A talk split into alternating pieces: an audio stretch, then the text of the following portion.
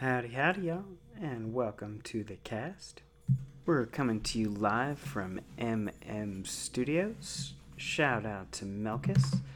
I get asked about Melkus pretty frequently, and here's what you need to know about Melkus there are three things in this world that he loves. Number one is complaining, number two, falling asleep at the club, and number three, overpowering vocals of Miss Whitney Houston. And you really can't blame him for any of those. Those are it's a solid top three. Anyway, so spring has finally descended upon the eastern seaboard. Things are beautiful here on the island of Manhattan. Yeah, a couple days ago, I was walking home through Central Park. Sun was shining, people were out. There was a 50 something man taking selfies with his teacup poodle living his best life on a rando Monday. And when the weather's like this, it's hard to feel anything but pure and utter joy to be living in the world's capital. It's just a wonderful place to be. If you can't tell from listening to the podcast, I, I love it here. It's my favorite place I've ever lived. I'm never going to leave. But ultimately, as I've mentioned before, it's tough. It's a tough place to live it's a hustle. You have to work really hard to stay here, and it, you know, produces all types of life. Uh, which brings me to what I want to talk about today, which is my favorite scam going on right now in the city. And then I'm, of course, referring to the scam of 9 11. Hit the horns. That's right, folks.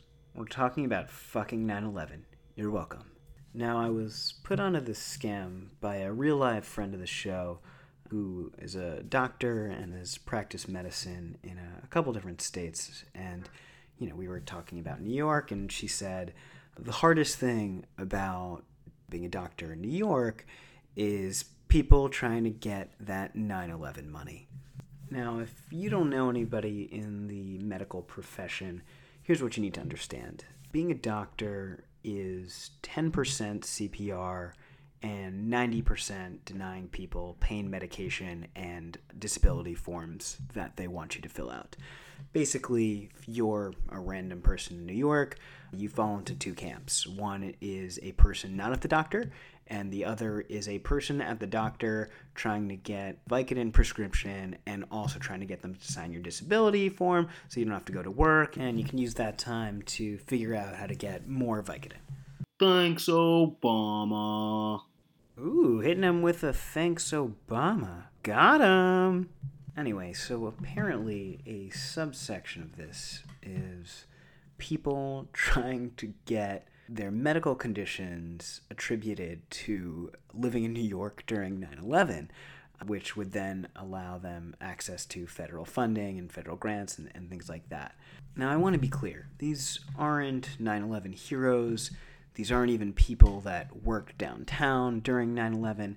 These are just people that happen to live in New York City on September 11th, 2001, and somehow believe that they're entitled to federal money for whatever their ailments may be.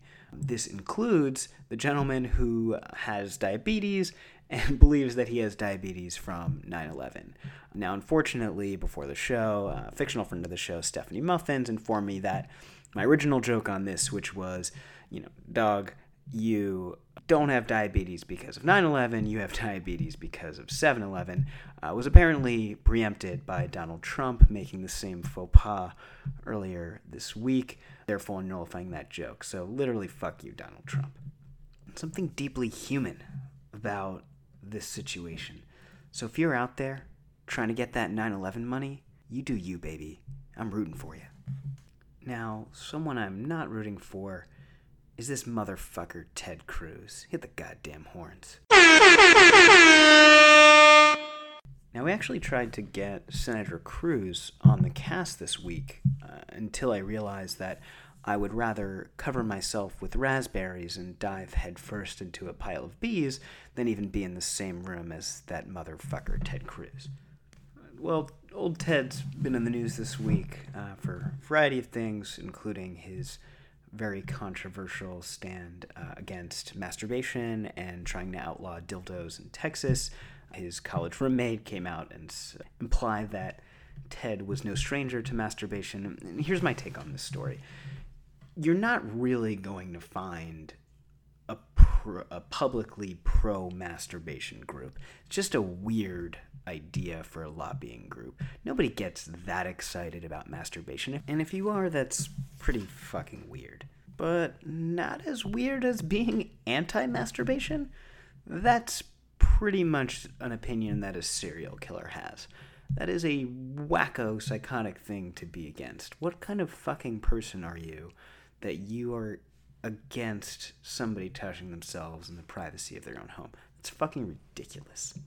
And I mean, I wouldn't be the first person to associate Ted Cruz with serial killer activities. There's a, a known internet meme that's, I think, made itself pretty mainstream at this point, suggesting that Ted Cruz is, in fact, the Zodiac Killer, a serial killer active in the 1960s that hasn't been discovered up to this point. Now, to be frank, this is preposterous, and I'll tell you why.